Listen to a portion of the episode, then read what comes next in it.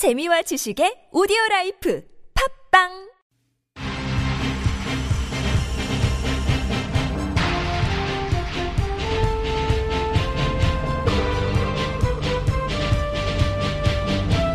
색다른 시선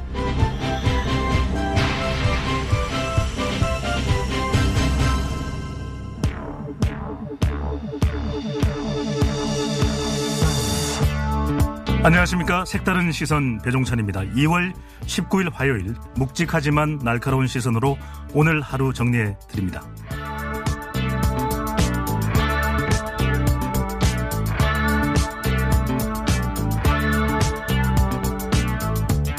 귀국해보니 가짜뉴스가 판을 치고 있다. 문희상 국회의장과 여야 5당 지도부와 함께 미국을 다녀온 김종대 의원의 말입니다. 진실과 거짓. 잠시 후 2부에서 김종대 의원과 팩트체크 해보겠습니다. 아, 한국 성인 남녀 14.7%가 일상에서 장애가 될 정도로 울분을 느끼고 산다고 합니다. 이 사회적인 해소법이 필요하다는 조언도 나오는데요. 이 전문가와 함께 짚어봅니다. 공익 제보를 이유로 부당 전보나 업무 배제를 당한 사람, 이 동물권 단체 케어 얘기만이 아니었습니다. 이 공공기관에서도 비슷한 일이 벌어지고 있다는 제보가 들어왔는데요. 자세한 내용은 진실 탐사 그룹 셜록의 박상규 기자와 파헤쳐 봅니다.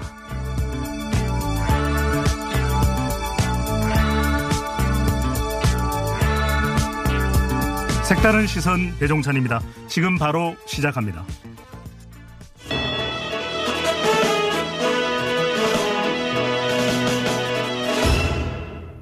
놓치지 말아야 할 오늘의 뉴스들 싹 정리해드리는 시간이죠. 이슈 가이드 차윤주 프리랜스 기자와 함께합니다. 어서 오세요. 네, 안녕하세요.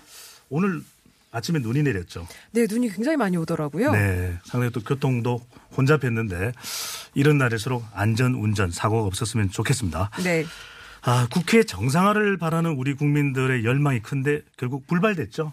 네, 2월 임시국회 전망이 암담해 보입니다. 네. 어, 문희상 국회의장이 오늘 중재에 나서면서 여야 5당 원내대표가 만났는데요. 네. 결국 정상화 합의에는 또 실패했습니다. 이 음. 어제도 교섭단체 3당 대표가 회동을 했었는데요. 오늘은 좀 판을 키워서 5당 대표 거기에 이제 문희상 의장까지 합쳐서 이틀째 머리를 맞댔는데 어, 이견만 확인하고 빈손으로 논의가 끝났고요. 네. 문희상 의장이 상당히 적극적으로 중재를 했다고 하는데 소용이 없었습니다. 문희상 의장이 지켜보다 못해 버럭 했다는 얘기가 나오는데요. 네, 오늘 회의장 밖으로 고성이 나왔다고 해요. 네. 어, 지금 뭐 하는 거냐, 부끄럽지도 않냐, 이렇게 음. 문희상 의장이 좀 소리를 높였다고 하는데요. 네. 우선 여야 뭐 다 국회를 빨리 정상화해야 한다 이런 입장이긴 하지만 네. 현안에 대해서 워낙 의견차가 커 보입니다. 우선 요구가 제일 많은 건 자유한국당인데요. 네. 이 한국당 요구를 크게 추려보면 어, 청- 김태우 전 수사관이 제기한 청와대 특감반에 대한 이 특검 그 요구와 함께 또 손혜원 의원의 논란에 대해서 국정조사를 해야 한다 이런 입장이고요. 네. 또 조혜주 중앙선거관리위원 임명 철회를 요구하고 있습니다.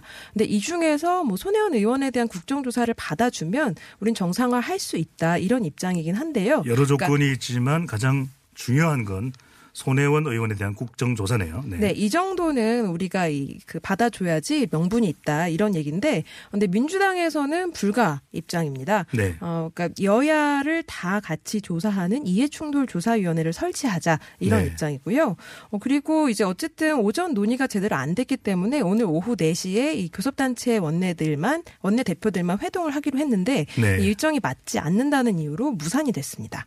한국당에서는 김태우 전 수사관 의혹 제기 관련해서 환경부 블랙리스트 공세를 또 가해왔는데요. 네, 어, 검찰이 지난달 환경부를 압수수색했는데 네. 이그 수색 과정에서 이 산하기관 임원 사퇴 여부를 다룬 문건이 나왔다고 해요. 이게 그 김은경 전 장관에도 보고된 정황이 있다고 하는데요. 어, 최근 그래서 김은, 김은경 전 장관에 대한 출국 금지 명령을 내렸고요. 네. 이와 관련해서 한국당이 공세를 매우 세게 하고 있습니다. 어, 나경원 원내 나경 원내대표가 워터게이트 사건까지 언급하면서 공격을 하고 있는데요. 오늘 발언이 이렇, 이렇습니다. 닉슨 대통령 은 대통령이 하는 일이라면 불법이 아니다라고 했는데 문재인 대통령의 말이 그와 다르지 않다. 어, 결국 내부 결국 내부 고발이 계속되면서 닉슨 대통령은 임기 26개월 만에 사임하고 만다 이렇게 얘기를 했는데요. 네. 이에 대해서 뭐 여당이 뾰족, 뾰족한 반응을 내놓지는 않았는데 어쨌든 한국당이 대여 공세를 강화하면서 임시국회 전망은 더 불투명해 보입니다. 언제 국회가 정상화될지 국민들은 기다리고 있습니다. 사실 국회 정상화 불발보다 더 먼저 다루고 싶었던 뉴스인데 경사 노위 탄력 근로제가 진통 끝에 합의를 본 거죠? 네, 경제사회노동위원회가 오늘 드디어 탄력 근로제 단위 기간 확대에 합의를 했습니다. 네. 어, 이 사회적 대화 기구인 경사노위가 출범한 뒤에 처음 성과가 났다고 자평할 만한데요. 네. 이 경사노위 산하 노동시간 제도 개선 위원회가 오늘 열린 어, 제9차 전차, 전체 회의에서 이 탄력 근로제 단위 기간을 현행 상한, 상한 3개월에서 6개월로 늘리기로 했습니다. 네, 가장 쟁점이 됐던 부분이죠. 네. 네. 노사 양측이 조금씩 양보를 하면서 타협을 했는데요. 이 사용자 측에서는 그동안 이 노동계에서 이 단위 기간을 확대할 경우에 어, 임금 삭감분을 보장하고 네. 이 노동자들의 건강권이 위협받을 수 있으니까 그걸 보장할 방안을 내놔라 했는데 그 부분을 수용했고요. 네. 이 노동계 역시 이 사측이 요구했던 이 탄력 탄력 근로제를 도입할 수 있는 사업장을 좀 유연화하는 그걸 그런 방안을 받아들이는데 이 합의를 내, 이뤄낸 겁니다. 통큰 합의 앞으로 또 계속 유지될지 또 어떻게 재협의가 될지도 지켜봐야 될 것 같은데 비관적인 전망이 많았었잖아요. 네, 어제만 해도 합의가 어려워 보인다 이런 보도가 많았었는데요. 네. 원래 어제가 이제 그 시한이었습니다. 그랬죠. 어, 근데 이제 그 하루를 연장해서 오늘도 회의가 열렸던 건데요. 어, 오늘 그래서 뭐 하, 오늘도 역시 합의가 어려울 것이다 이런 비관적인 전망이 많았는데 네. 어, 논의 시한을 하루 더 연장을 했고 이 그 논의하는 그 참여자들의 급을 한 단계 올려서 고위급 회의를 진행을 했는데 예, 그러면서 논의가 물꼬가 좀 튀어졌다고 합니다. 네. 어, 그래서 오늘 열린 한국노총 중앙집행위원회에서 이 경영계 입장을 고려한 양보가 논의됐던 점도 합의에 힘을 보탠 걸로 보입니다. 어쨌든 반가운 소식이고요. 육아정책연구소장, 세금 대리기사 무슨 말이죠? 네, 전현직 직원들한테 이 폭행을 하고 네. 또 불법 음란, 음란물을 유통한 혐의를 받는 이 양진호 한국미래기술 회장 기억하실 텐데요. 기억합니다. 네, 양씨 사건을 제보한 공익 제보자가 지금은 회사 창고로 사용되는 곳에서 대기 발령이 나서 일을 네. 하고 있다고 하는데요. 또 어제는 동물권 단체 케어에서 이 구조한 동물을 안락사시킨다는 사실을 폭로했던 공익 제보자가 이 업무제, 업무에서 배제됐다는 사실이 전해졌습니다. 네. 근데 이런 비슷한 일이 공공기관에서도 일어나고 있다는 보도가 나왔습니다. 네. 국무총리실 산하 정부 출연 연구기관인 육아정책연구소 얘긴데요. 이 관용차 운전자였던 최영범 씨는 박근혜 정부 때 임명된 우나미 전 소장이 관용차를 사적인 업무에 인용, 이용했다는 사실을 제보를 했어요. 네. 그리고 제보 두 달 뒤인 2017년 9월 업무에서 배제가 됐고요. 근데 지금까지도 자신의 일을 되찾지 못하고 있습니다. 어, 관용차는 현재 이 최홍범 씨가 아니라 대리 기사가 운전을 하고 있다고 합니다. 어떻게 된 일인지 진실 탐사 그룹 셜록의 박상규 기자 연결해서 이야기 들어보겠습니다. 안녕하세요. 예, 안녕하세요. 이번 기사를 공개하기 앞서서 SNS에 이런 길 이런 글 남기신 걸 읽어보았는데요. 한국 미래기술의 양진호 동물권 단체 케어에 박소연 때보다 부담이 컸다. 무슨 말씀이신가요? 어, 사실 그 양진호 회장 같은 경우에는 이제 그 그동안 했던 행동을 보면 공공에 네. 좀그 적으로 몰릴 수 있는 상황이어서 별로 큰 부담이 없었고요. 네. 다만 박지원 대표 같은 경우는 극렬한 좀 약간 열혈 팬층이 좀 있습니다. 사람들이. 네. 그래서 그분들의 좀 저항이 좀 두려웠는데 어, 이번에 백선희 소장 같은 경우에도 이분을 지지하는 많은 시민들이 있거든요. 네. 그분들로부터 좀 약간 저의 진정성이라든가 팩트가 오해를 받는 건 아닐까 그런 좀 두려움이 있었습니다. 그걸 맥락에서 쓴 글이었습니다. 네. 부담 가지지 말고 취재를 하시는 게 맞는 일일 것 같긴 한데 예. 공익 제보자인 최홍범 씨 역시 부담을 느끼셨을 것 같은데 최근에 연락은 좀 해보셨습니까? 어 기사가 나간 뒤에 곧바로 좀 통화를 했었는데요. 네. 어, 네, 전해준 이야기는 좀 놀라웠습니다. 어, 음. 기관에서 어, 당신이 공익 제보자였냐, 공익 신고자였냐 네. 하는 질문을 했다라고 하면서 신원제를 했다라고 하더라고요. 네. 어, 당신이 정말로 공익, 아직도 공익신고자가 맞느냐. 네. 그래서 그 최홍범 씨가 아니 2007년도에 공익 신고를 했고 그 때문에 불이익을 받은 거를 아지 않느냐 왜 이제 와서 다시 확인하느냐 라는 어떠한 좀 해프닝이 있었다고 합니다. 네. 이관에서 아직도 좀 약간 상황을 잘못 파악하고 있는 것 같습니다. 최홍범 씨는 여전히 이 육아정책연구소장의 관용차를 운전하고 싶어 예. 하시나요? 네, 그렇습니다. 자기 업무를 되찾고 싶어 하고요. 네. 지금은 하루 종일 책상에 앉아서 일 없이 가만히 시간을 보내고 있답니다. 자존감이 땅으로 추락한 상태라고 합니다. 네. 이 기사 내용대로 최홍범 씨가 제보한 대로 전임 육아정책연구소 박근혜 정부 때 임명된 전임 육아정책연구소장의 비위 내용 사실로 드러났는데도 불구하고 예, 예. 왜최 씨가 다른 업무를 배정받게 된 건가요? 어, 이게 좀 한국의 안타까운 상황인데요. 네. 공익신고자들이 좀 보호받거나 좀 배려받지 못하고 하던 업무에서 배제되거나 오히려 네. 큰 피해를 입는 게 현실이어서 그 많은 사람들이 공익적으로 못하는 이유이기도 한데요. 네. 또좀 전에 말씀드린 대로 뭐 케어에서 있었던 공익신고자 그리고 양진호 회장 회사에서 일했던 역시 공익신고자도 다 자리에서 배제가 됐고 업무가 네. 중지됐습니다. 국가 차원에서 이들을 좀 보호하는 또 강력한 정책이 필요해 보입니다. 그런데 현 정부에서 소장이 바뀌었다면 예, 원래대로 관용차 운전을 맡길 수도 있을 텐데 맡기지 못하는 이유가 뭐 노조위원장이라서 못 맡기는 겁니까? 예, 그 수선희 수장의 어, 이유는 저 가용차를 운전하면 안 된다라고 밝힌 이유는 최영범 씨가 노조위원장이기 때문에 사용자 네. 대표와 노동자 대표가 어떻게 같은 차 안에 있느냐 라는 음. 이유를 들면서 좀 운전대를 맡기지 못한 이유를 들고 있는데요. 네. 이 점은 사실 좀 관련 그 규정이라든가 근거가 없는 이유로 보이고요. 근거가 없다. 어, 뭐, 예, 예. 그 사용자 대표든 노동자 대- 대표든 그 일상 업무에서는 각자 자기 역할을 하면 되는데 네. 약간 그 현 소장께서 어, 백선 소장께서 과도하게 평가를 하고 있는 게 아닌가 그런 좀 생각이 듭니다. 육아정책연구소 측은 이 부분에 대해서 어떻게 설명을 하고 있나요? 어, 육아정책연구소 측에서는 네. 가급적이면 노조위원장 당신이 하지 말았으면 좋겠다 라고 네. 이야기를 하는데 그 노조와 사측이 좀 대화를 통해서 풀어갈 수 있는 충분히 많이 있거든요. 노조 쪽에서 대화할 의지가 있고 네. 일방적으로 좀 못하게 된 상황인 거죠. 그러면서 대화가 다 되지 않고 당 어쨌든 간에 노조위원장을 하는 것은 부적절하다라는 취지로 말을 했- 했고 또 네. 노조 노조 측에서는 노조에 대한 잘못된 인식을 갖고 있는 거 아니냐라고 반발하는 경우가 좀 있고요. 네. 그러니까 서로 대화가 좀 풀리지 않는 상황이긴 합니다. 마지막으로 좀 질문을 드려야 될 것 같은데요. 이 기사 내용대로 세금 대리 기사, 이 새로 네. 관용차 운전기사를 채용을 하면 될 것 같은데 대리 기사를 하여금 운전을 하게 하는 건 뭐고 이 인건비는 누가 내는 겁니까? 이 결국 대리기사 운전함으로써 세금이 이중으로 좀 쓰이고 있는데요. 네. 어, 비용을 전액 유가정책 연구소에서 부담을 하고 있습니다. 국민들 네. 세금이죠.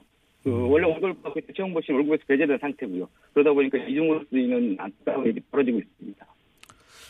아, 피해자가 아, 부당한 대우를 받는 일은 없어야 될 것 같습니다. 지금까지 셜록의 박상규 기자였습니다. 감사합니다. 네, 고맙습니다. 네, 청취자분들께 이 전화 연결 상태가 고르지 못했던 점 어, 널리 양해를 부탁드리겠습니다. 이해를 부탁드리겠습니다. 잠시 전하는 말씀 듣고 이슈 가이드 이어가겠습니다. 색다른 시선. 색다른 시선. 색다른 시선. 색다른 시선. 색다른 시선. 색다른 시선. 색다른 시선. 배종찬입니다.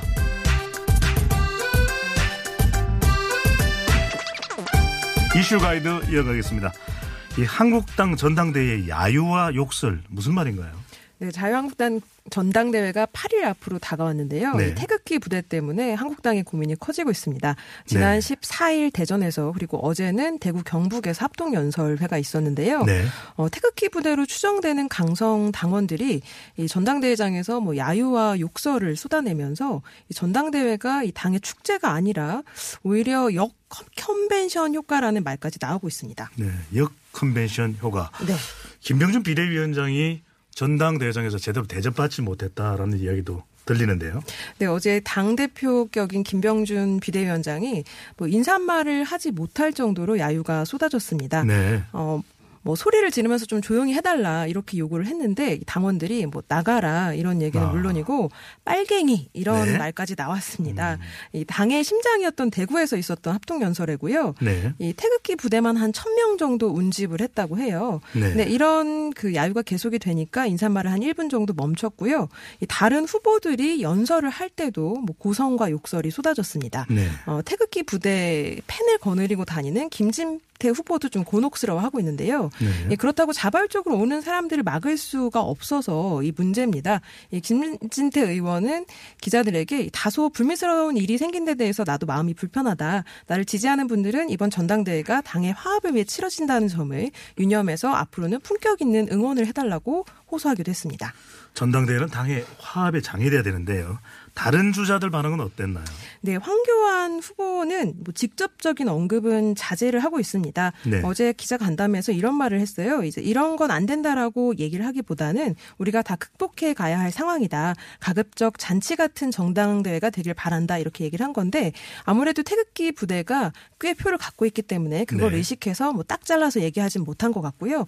이 나경원 원내대표도 일부 이상한 모습이 있었다고는 해도 우리 당에는 충분한 자정 능력이 있다 고 얘기를 했습니다. 네. 어, 하지만 뭐 비박 주자로 나선 이 오세훈 후보는 비판적인 입장을 분명히 하고 있는데요. 어, 걱정스럽다. 지금의 행태는 아나무인 수준이다. 이렇게 얘기를 했고요. 네. 또뭐 비박계 좌장이라고 하는 김무성 의원도 우리 당이 과격 분자들의 놀이터가 돼선 안 된다. 이렇게 얘기를 했습니다. 역 컨벤션 효과 한국당의 고민이 클 걸로 보여집니다.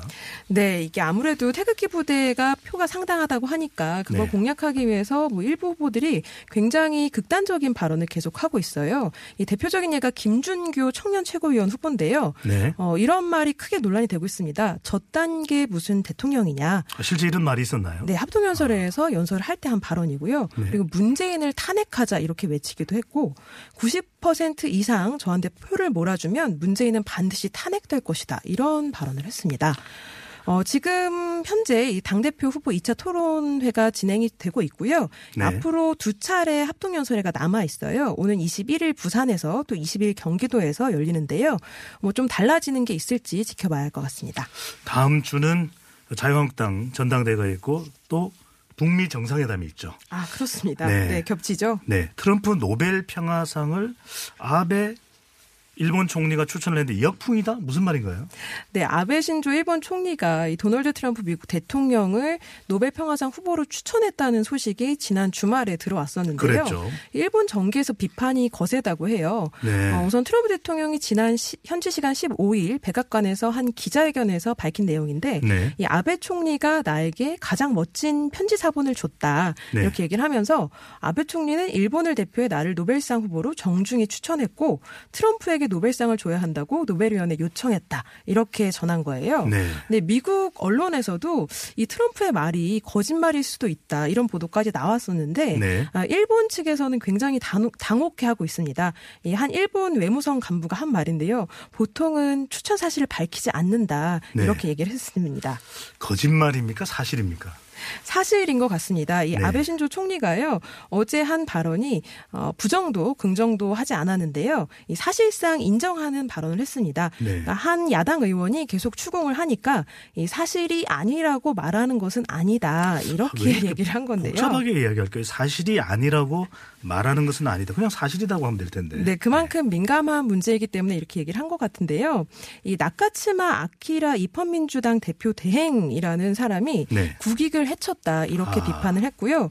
또 여당인 자민당 안에서도 우려가 쏟아지고 있습니다. 이 국제적으로 일본을 어떻게 생각할지는 고려하지 않고 있냐 이런 그 반문이 나오고요. 또 트럼프의 그 필요대로 아베 총리가 이용을 당하고 있다. 그리고 일본의 네. 이미지가 나빠질 수 있다. 이런 우려가 나오고 있습니다.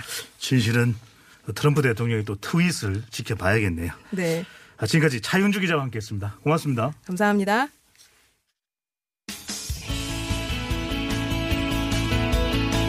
청취자 여러분의 다양한 의견이 모여 색다른 시선이 만들어집니다. TBS 앱으로 방송 들으시면서 바로 바로 의견 보내주실 수 있는데요. 앱을 통해 참여가 어려우신 분들은 50원의 유료 문자 우물정 0951이나 카카오톡 플러스 친구를 통해서도 참여하실 수 있습니다. 여러분만의 색다른 시선 기다립니다. '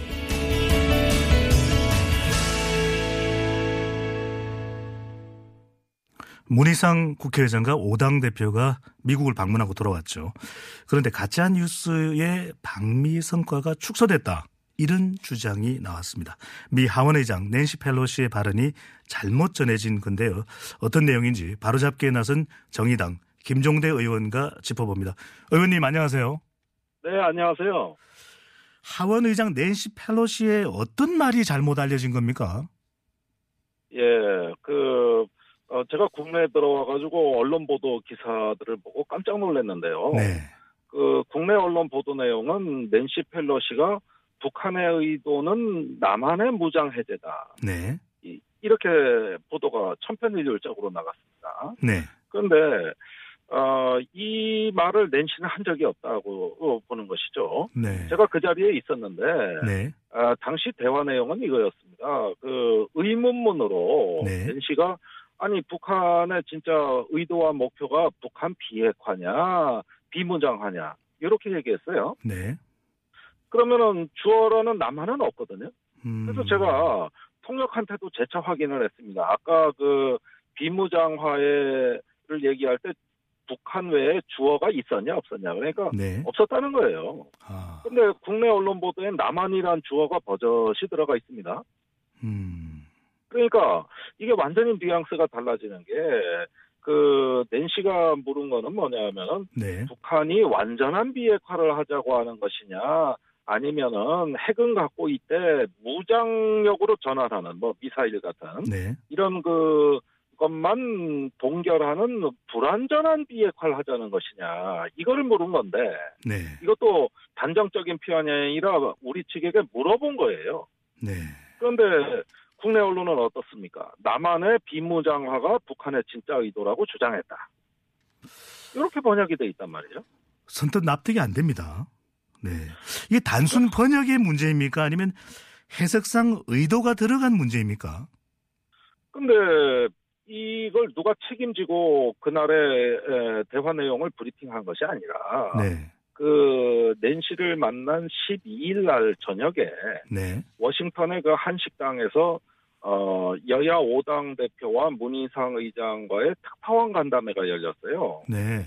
그 여기에 한 30여 명 정도 되는 우리 국내 언론사의 특파원들이 대거 모였습니다. 네. 이런데 공식 브리핑을 누가 한 게 아니고 5당 대표가 돌아가면서 말을 한 겁니다. 네. 그러니까 자기 취향대로 얘기를 했겠죠. 음. 어, 자기가 보고 싶은 것만. 네. 그런데 어, 그 중에서 그 낸시가 북한 비무장화가 아니라 남한 비무장화를 이야기했다. 이렇게 자유한국당 쪽에서 브리핑이 결국은 국내 언론에 온통 다 도배를 하게 된 것이죠. 네. 그런데 의원님 말씀대로 정확한 의미는 남한이 아니다. 그러면 이런 이야기를 꺼낸 쪽에서 뭐 해명이 나가면 제대로 된 설명이 있어야 될 텐데 왜 없는 걸까요? 아니 저도 그게 이상하다는 게 네. 그 제가 어제 이거는 국내 언론의 잘못된 보도라고 이제 바로잡기에 나섰는데 네. 아무도 반응이 없고 그다음에 어 우선 자신 없어 해요 사람들이 거기서 네. 낸시의 정확한 말을 기억하는 사람들이 없고 그다음에 남한으로도 해석될 수 있는 거 아닌가 이렇게 좀 자신 없어 하는 게 민주당이나 바른미래당 쪽에 참여했던 인사들의 어정쩡한 입장인 것 같아요. 그러다 이게- 보니까 누가나 좀 이거를 저뿐만이 아니라 다른 당에서도 저 어, 그, 있는 그대로 얘기를 해야 되는데 이런 점이 그냥 지나가 버렸습니다. 중요한 외교적인 표현이 그 영어 듣기 문제가 돼서는 안 될 것 같은데 그런데 5일 전 국내 언론에서 낸시 펠로시 하원 의장의 이 발언을 전하면서 우리 방미당과 설전을 벌였다. 설전을 벌인 건 맞는 겁니까? 아, 그건 맞죠. 네. 그러니까, 어, 낸시는 트럼프를 불신한다는 전제 하에서 모든 이야기를 쏟아냈습니다. 네. 우리 측에 이렇게 아주 까칠까칠하다고나 할까, 좀, 아, 어, 그 굉장히 어떤 그 공격적인 언사를 취하는 건 어느 대목이었냐면은, 네. 그 트럼프 대통령의 북미 정상회담을 비롯한 일련의 대화 프로세스를 우리가 지지하는 이야기를 할 때, 네. 그럴 때 낸시가 예민하게 반응했어요. 아, 왜일까요? 어, 네.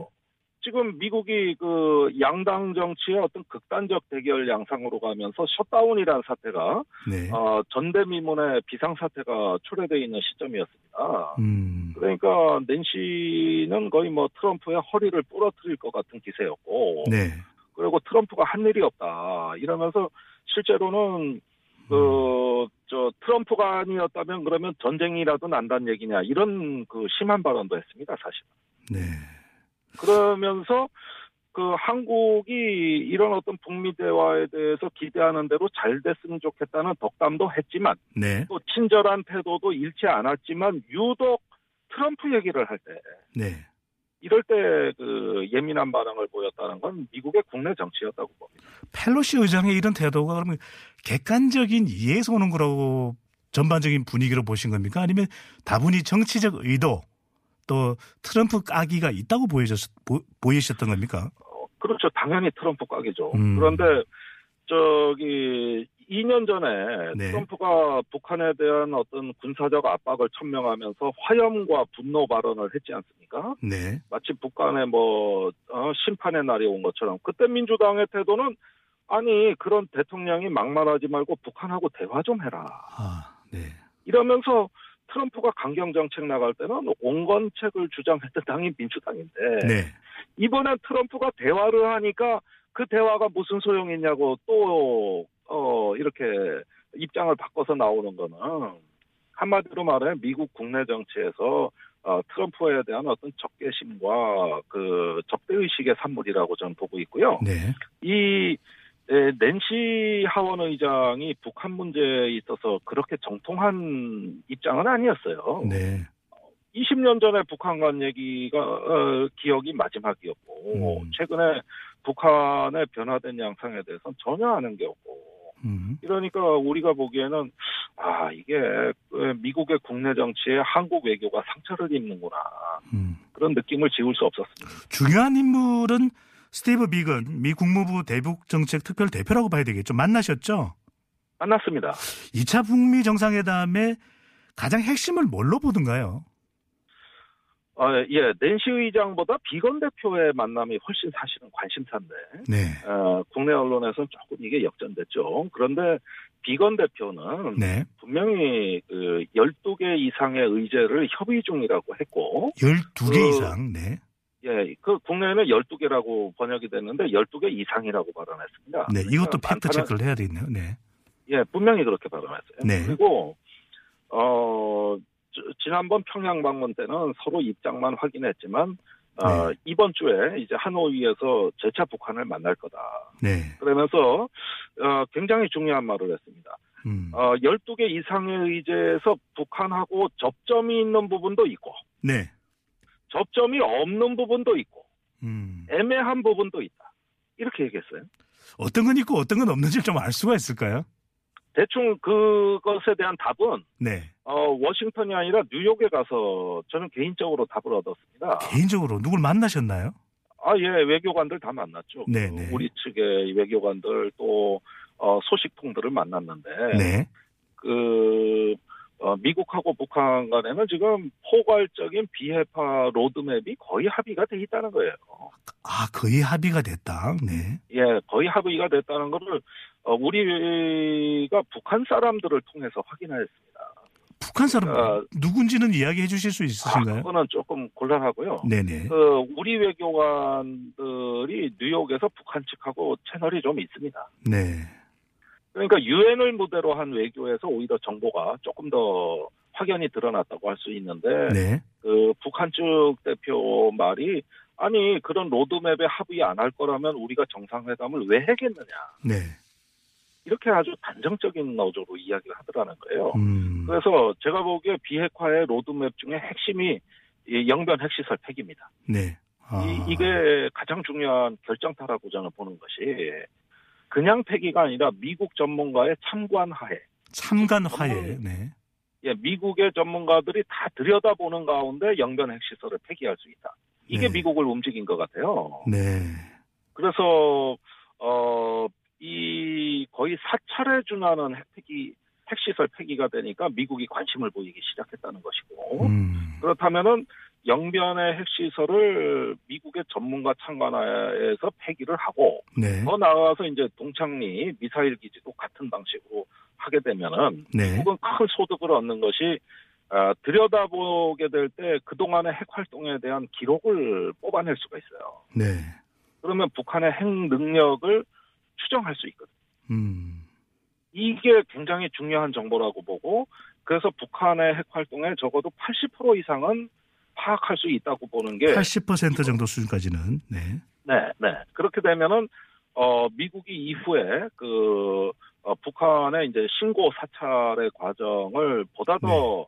어, 정확하고 투명하게 전개할 수 있는 교두보를 확보하는 겁니다. 네. 이 정도 이 정도 deal이면 빅딜로 봐야 됩니까? 자꾸 그런 이야기가 나오는데 small deal로 봐야 되는 겁니까? 아, small deal입니다. 아, 어, 네. 예, 그 아직까지 ICBM 핵탄두까지 가는 건 아니니까. 핵탄두를 가야 빅딜이고. 네. 그렇습니다. 그래서 이거는 small deal이라고 봐야 되고 네. 그러한 어떤 그 영변의 핵시설을 폐기하는 과정에서 신뢰가 확보되면 네. 어 미국은 그 북한에 대한 경제 제재 완화 내지는 조정에 에, 조정을 위한 협의에 착수하고 네. 어 또 어, 종전 선언 내지 평화 선언에 대한 어, 본격적인 대화가 가속화되는 이런 상황 조치를 할 수 있는 것이죠.